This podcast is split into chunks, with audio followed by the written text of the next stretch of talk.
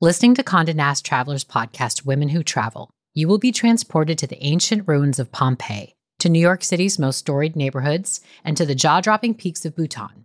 It's the best of what you love about traveling, experiencing different people, cultures, and perspectives, all from the comfort of your own home. Each week, join host and global journalist Lale Arikoglu as she shares her own experiences along with those of self identifying women travelers from all over the globe. How do the bestie comedian pairs of Shir Zamata and Nicole Byer navigate travel together? What can you realistically expect from your first global solo travel experience? How is dance used as a tool for healing in Indigenous Australian communities? If these questions piqued your interest, pack your bags and go on a journey with women who travel. Available wherever you get your podcasts.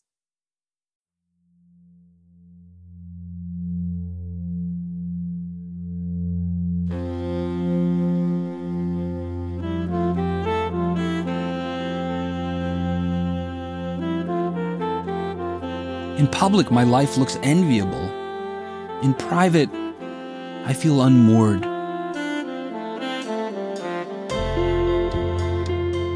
One day, I'm driving through Utah. I help organize a ski trip with friends every Martin Luther King Jr. weekend. I drop a group of people at the airport and start driving back to our rented cabin. Snow capped mountains loom on either side of me. The sky above the road darkens. Thought occurs to me as I navigate the curves. What if I keep going? Just keep driving down the open roads, travel through the vast expanse of the Mountain West. What if I just escape from my life? What if I flee? I keep driving.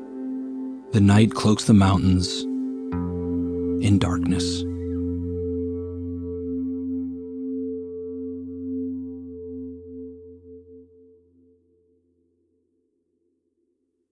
Omar Wasow teaches politics at Princeton.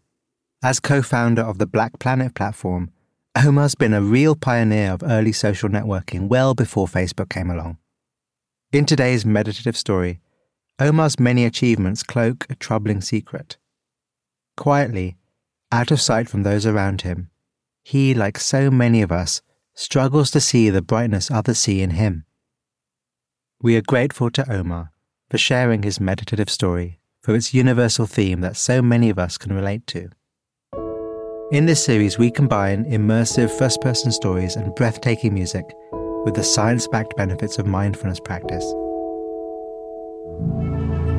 From Wait What, this is Meditative Story. I'm Rohan, and I'll be your guide.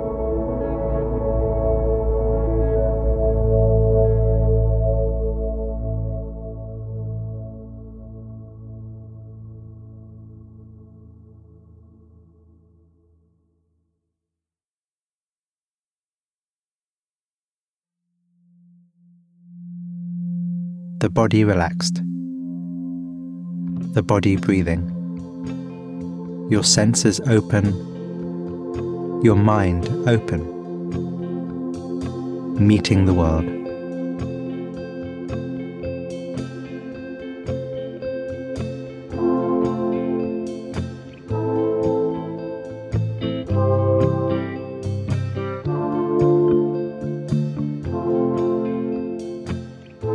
1992, and I'm sitting in an open air arena with hundreds of my fellow Stanford students.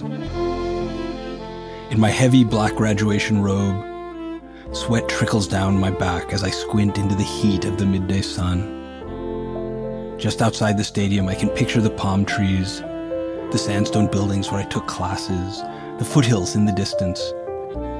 I've been waiting for this day for so long. We all have. I try to take in the magnitude of the moment. I visualize the thick black leather diploma binder that I received yesterday from my department, sitting on my desk in my dorm room. The applause thunders. The arena feels like it's exploding. It all looks like a graduation is supposed to look. My little secret is safe. I'm running up the arena steps, dodging families, friends, and partners hugging their graduates. Camera shutters click in every direction. I finally reach my own family. My mom, dad, aunt, and uncle stand in front of me. They smile as they spread their arms, each waiting to hug me to mark this milestone. As we look for someone to snap a group picture, a melancholy thought suddenly flickers. Will the camera capture what I'm actually feeling behind my smiles and laughter? I steal a glance at my parents. We all know the truth. The thick black leather binder holding my diploma is empty. I'm not actually graduating today or next semester. In fact, it will take me a dozen years to earn the piece of paper this leather binder is supposed to contain. Twelve years to realize I've been telling myself the wrong story. As the camera snaps a picture, I stare back at that shutter with a grin wide enough to mask the truth. It's the dead of night, and I'm the only one awake. The colors of Greenwich Village flicker on and off outside my bedroom window. Though I'm on the 14th floor, voices carry from the street, and I can hear people laughing and carousing. I see bright yellow taxis slowing down on the wide street, hoping to pick up revelers as they head home from a night out. My night is not so merry. I'm 17 years old, at my desk, and panicking in the blue light of my blocky old Mac. In less than 10 hours, my AP American History essay is due. I've written a paragraph. How did I end up here again? It's not that I don't love the class, it's my favorite. I love the teacher too. His passion is so genuine. It's hard not to get swept up. I'm also from a family that honors teaching. My father is a professor of economics, his father a mathematician. My mother's an early childhood educator. There's a school in Texas named after her great aunt, a black woman who was a leading educator under segregation. In my family, school and education are a calling. It's in our blood. I'm a decent student in a competitive school where the structure of the academic program pushes you to strive. I get good grades. I participate in everything. I become student body president. My circumstances are not universal, but the challenges I face often are something is off, and it comes out as this insane procrastination problem. I'm constantly running down to the wire. I have a story in my head about how papers get written. They go something like this I have a talent for writing, but I can't start until that light bulb sparks above my head. I need inspiration, so I wait for the clouds to part, for lightning to strike. Often that process works, but not always. It doesn't come tonight, but I manage to squeak something out in time. Everyone procrastinates now and then. That's normal, I know. But this goes deeper.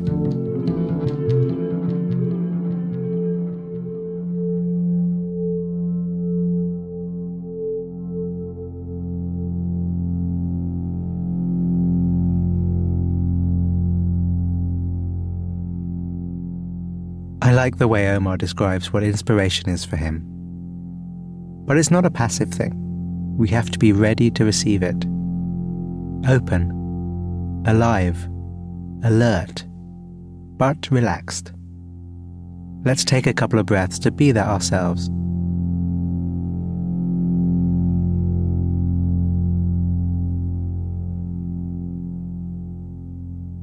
Now take another and on the release as the breath goes out, invite inspiration to flow in.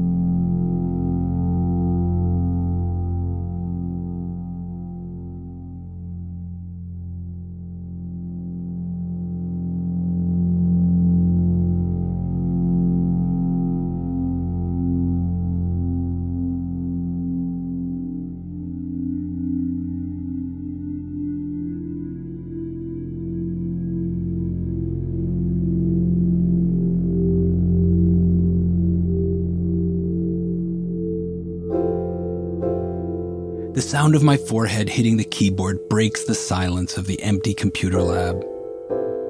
My fingers twitch from hours of typing. I close my eyes but still see code.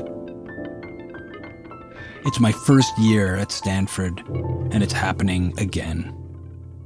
It's my third late night in a row this week, I need to get out of here. I print the code, drag myself to my dorm, and knock on my neighbor Astro's door. He's the best kind of geek.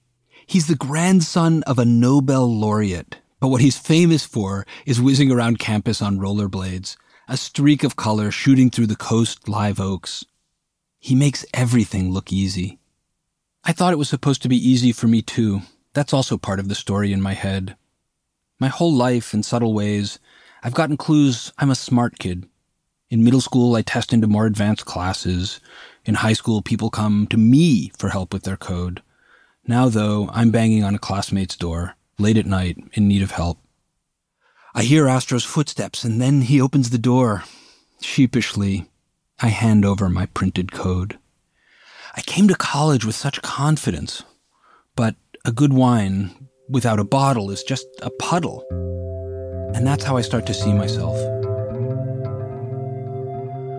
One day between classes, a couple friends and I stop at the campus post office, a low building with a terracotta roof, rows of identical metal boxes.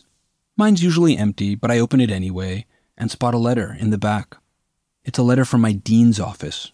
I turn for my friends. My heart starts to pound. Gently at first, then harder as I tear open the envelope. Been put on academic probation. What?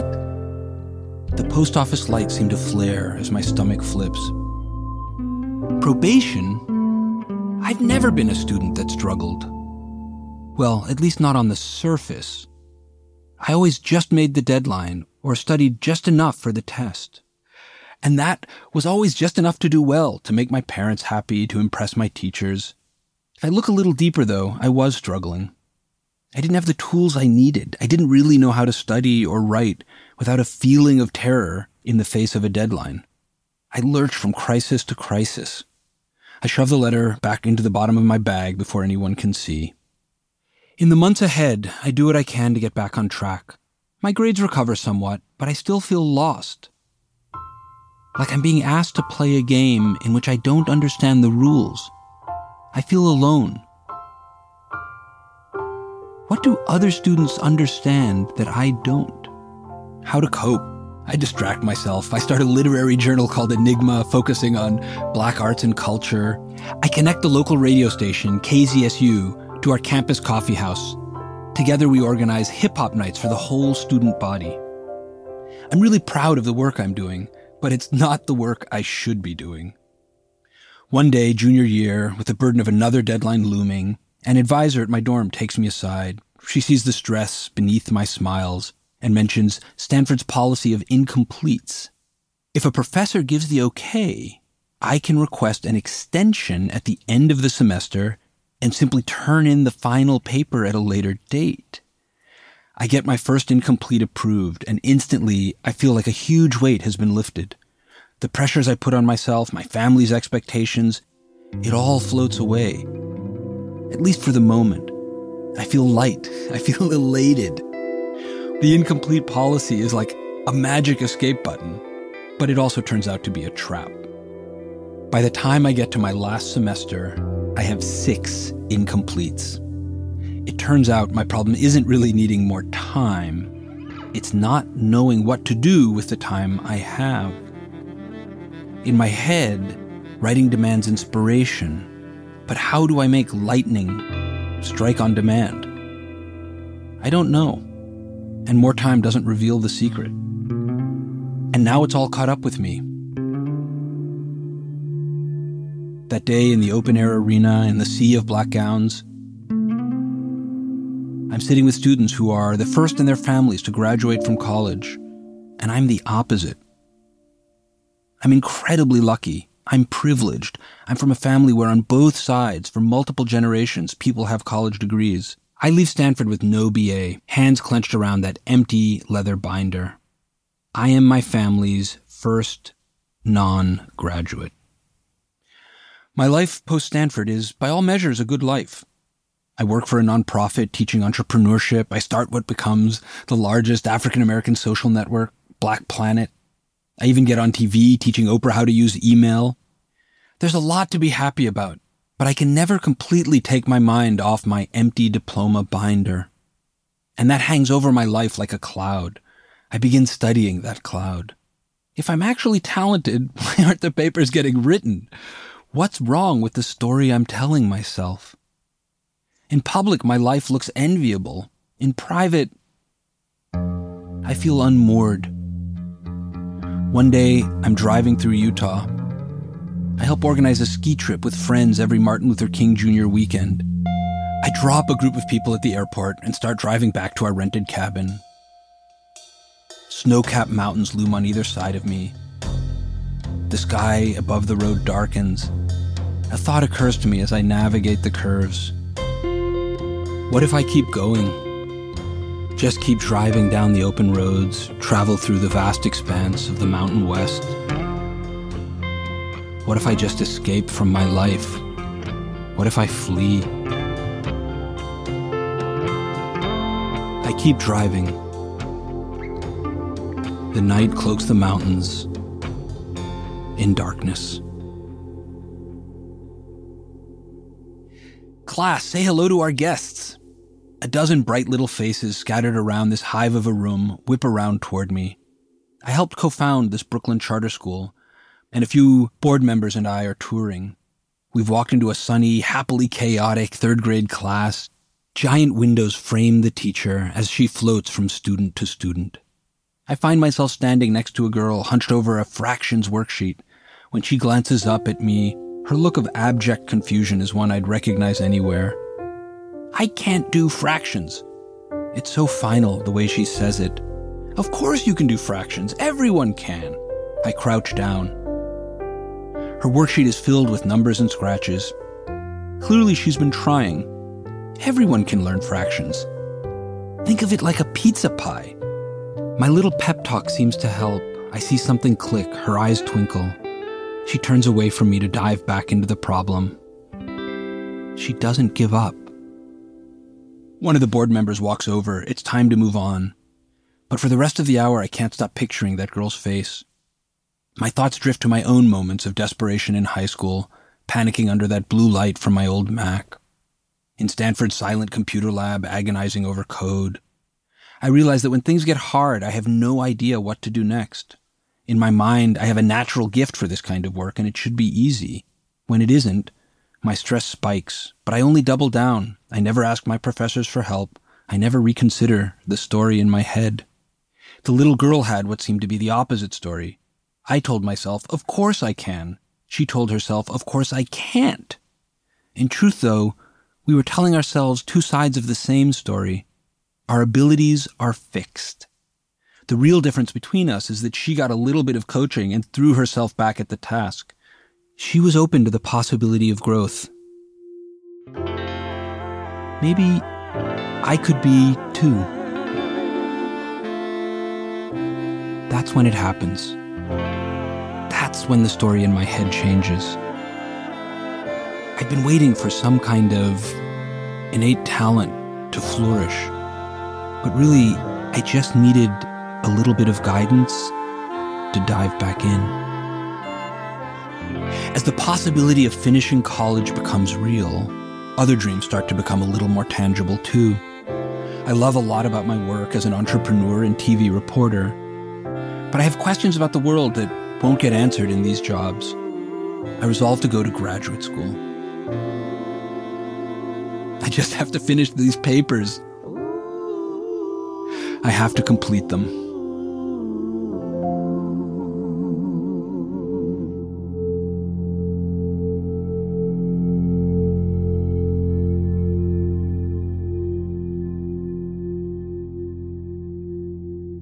Can you recall a time when you had to push through and just get something done to move to a new part of your life? What comes to mind most when you remember that time? How does it feel to reflect back on it?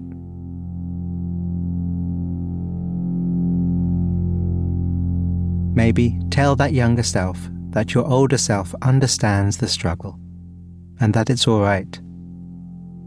It's okay.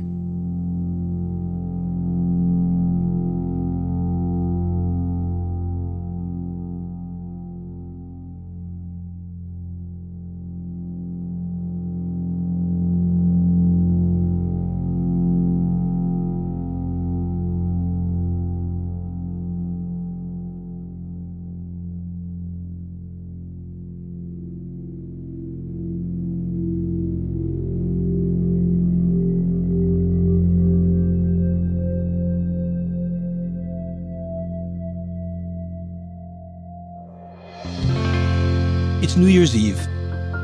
I'm on my rooftop in Brooklyn. The fireworks are exploding overhead in extravagant blues and reds and greens. I can hear my neighbors celebrating with friends and family. Happy shouting drifts up from the street below. I'm alone. I'm spending my New Year's in my apartment on those college papers. The deadlines for grad school, I'm now dreaming of a PhD, are approaching. The walls are closing in on me once again. I call my sister, who is out celebrating with her friends. She's encouraging. You can do this. Poco a poco, little by little, word by word. I feel vaguely optimistic. Turn my back on the fireworks, trudge down the dark stairwell from my rooftop, and park myself at my computer. I pop a few chocolate covered coffee beans into my mouth, and then I write. The paragraphs do not spill out of me like they do in the movies, like they always have in my imagination of writing. No, I type one tedious, painstaking word at a time. I delete it, I try again, I type another. It feels like I'm chipping at a granite cliff with a teaspoon. I often feel stupid, but rather than panicking, I take a breath and I keep going. Now I have a different story in my head. Each paper, each paragraph, each sentence is not a test of my talent. My abilities are not fixed. I get better by not giving up. The progress is painfully slow, but it is progress. I used to think inspiration came almost magically. Digging my way out of this mess would happen magically, but now I see I had it backwards. Inspiration comes through the work, not before. It's not miraculous, but it works. Through the muffled booms of fireworks outside, my sentences become paragraphs. The hours pass, and through sheer grit, the paragraphs become finished papers. The fireworks? It feels like New York is celebrating my revolution. In a few months, I'll walk to my mailbox again. I'll stand there, envelope in my sweaty hand, and open another momentous letter. My heart will once again pound. The PhD program at Harvard? I get in. There I'll earn a master's in statistics, a master's in government, and then a PhD in African American studies. I'll go on to teach statistics at Princeton, an educator honoring my family tradition. That's where I am today. And one of the most important things I do as a teacher is to look out for students, like that little girl, or like me, kids with a fixed sense of their capacities. I try to help them see that effort makes ability. Where I can, I try to help them soften those external voices so they can be lit from within. I try to push them away from focusing on how they rank against others and rather to compare themselves to themselves. I teach them that when you feel like I can't, you put your butt in the chair, you eat your chocolate covered coffee beans, and you do the work.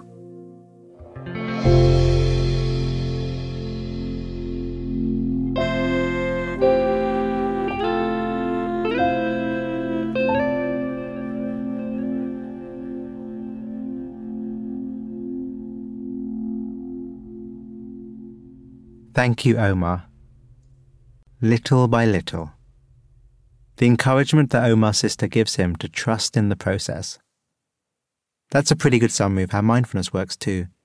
Putting drops of water into the bucket, which can feel so ordinary, but every now and then it all overflows, and it can feel magical. There are things I am able to do now, thanks to my meditation training, that if you'd asked me back when I was starting out, I'd not have believed you.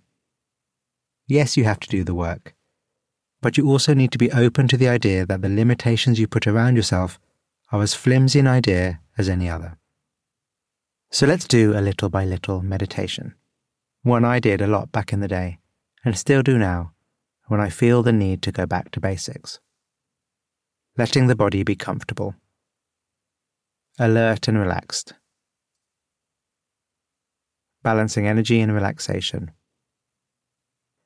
We need energy to collect our minds, but we also need to ensure that there is relaxation so we can wrap our effort in the qualities of openness, joy, and kindness. So, however your body is, try to embody both energy and relaxation, whatever that means for you right now. And to help you along, notice where the breath is most prominent for you right now.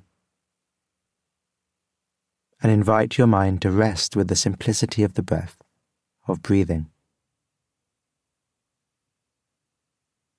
And every time it wanders away, use that as an opportunity to just come back. We'll do this for a few breaths.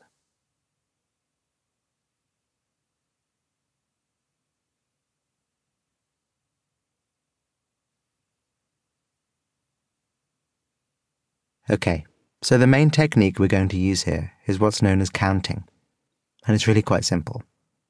Still resting your attention on the breath, make the silent note of one on the in breath and one on the out breath. Then for the next breath, note two on the in breath and two on the out breath, and so on. One, one, two, two, three, three, all the way up to five. And when you get to five, just start again.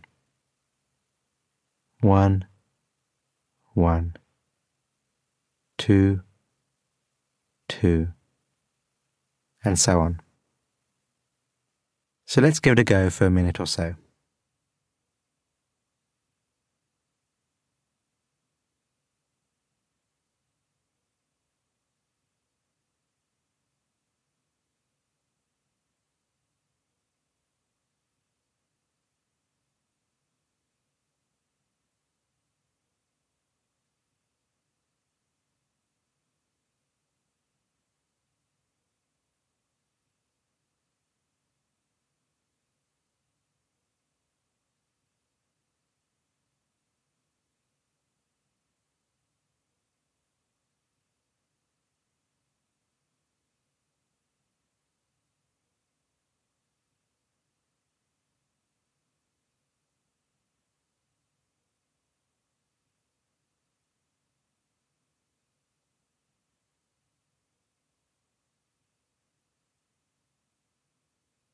Finding the breath, aware of the breathing, counting the breath, and coming back when distracted.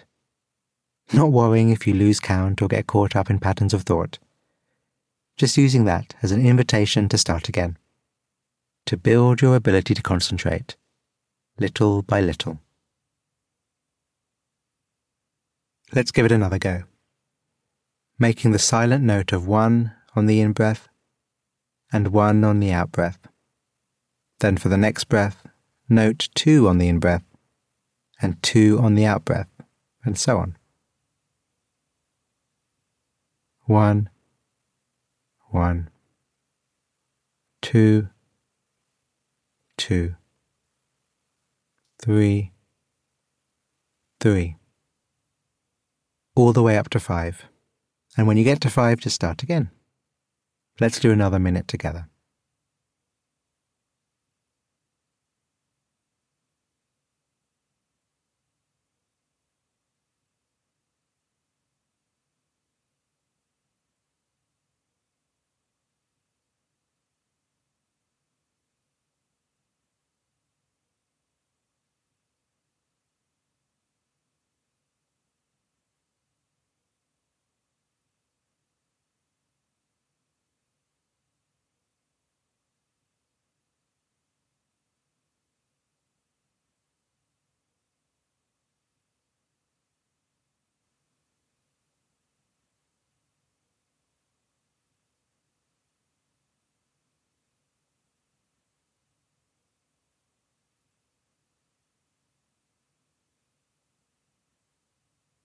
Okay, perfect. What counting helps you do is provide a little bit more support to your steadiness and concentration, since you're using thought as a part of the technique, thus leaving less room for other thoughts to come in. However, you will get totally distracted while doing this, and when you do, again, just celebrate that moment of awareness and come back to the breath and start again from one. You've made progress. I know that because you're listening to this. So thank you, Omar. And thank you for your effort and your energy.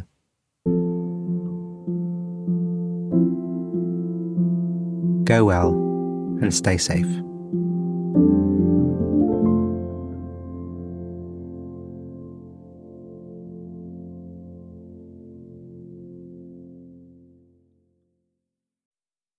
On behalf of the team at Meditative Story, thank you for spending time with us today.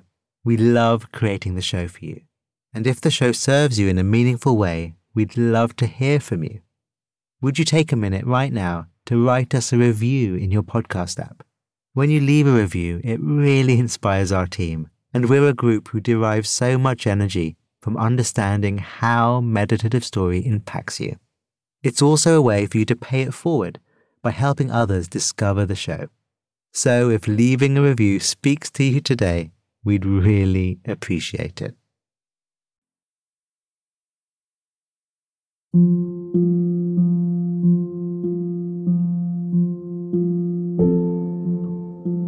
Meditative Story is a Wait What original.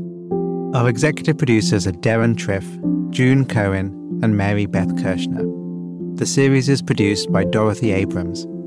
Original music and sound design by Ryan Holladay. Our writers are Peter Keckley, Florence Williams, Jess Winfield, Hannah Brencher, Belle Shea, and Andrew Rincon. Technical support from Robin Wise. Mixing and mastering by Brian Pugh. Special thanks to Emily McManus, Christina Gonzalez, Sarah Sandman, Anna Pizzino, Ben Richardson, Kelsey Capitano, Tim Cronin, Colin Howarth, Charlie Meneses, and Adam Heiner.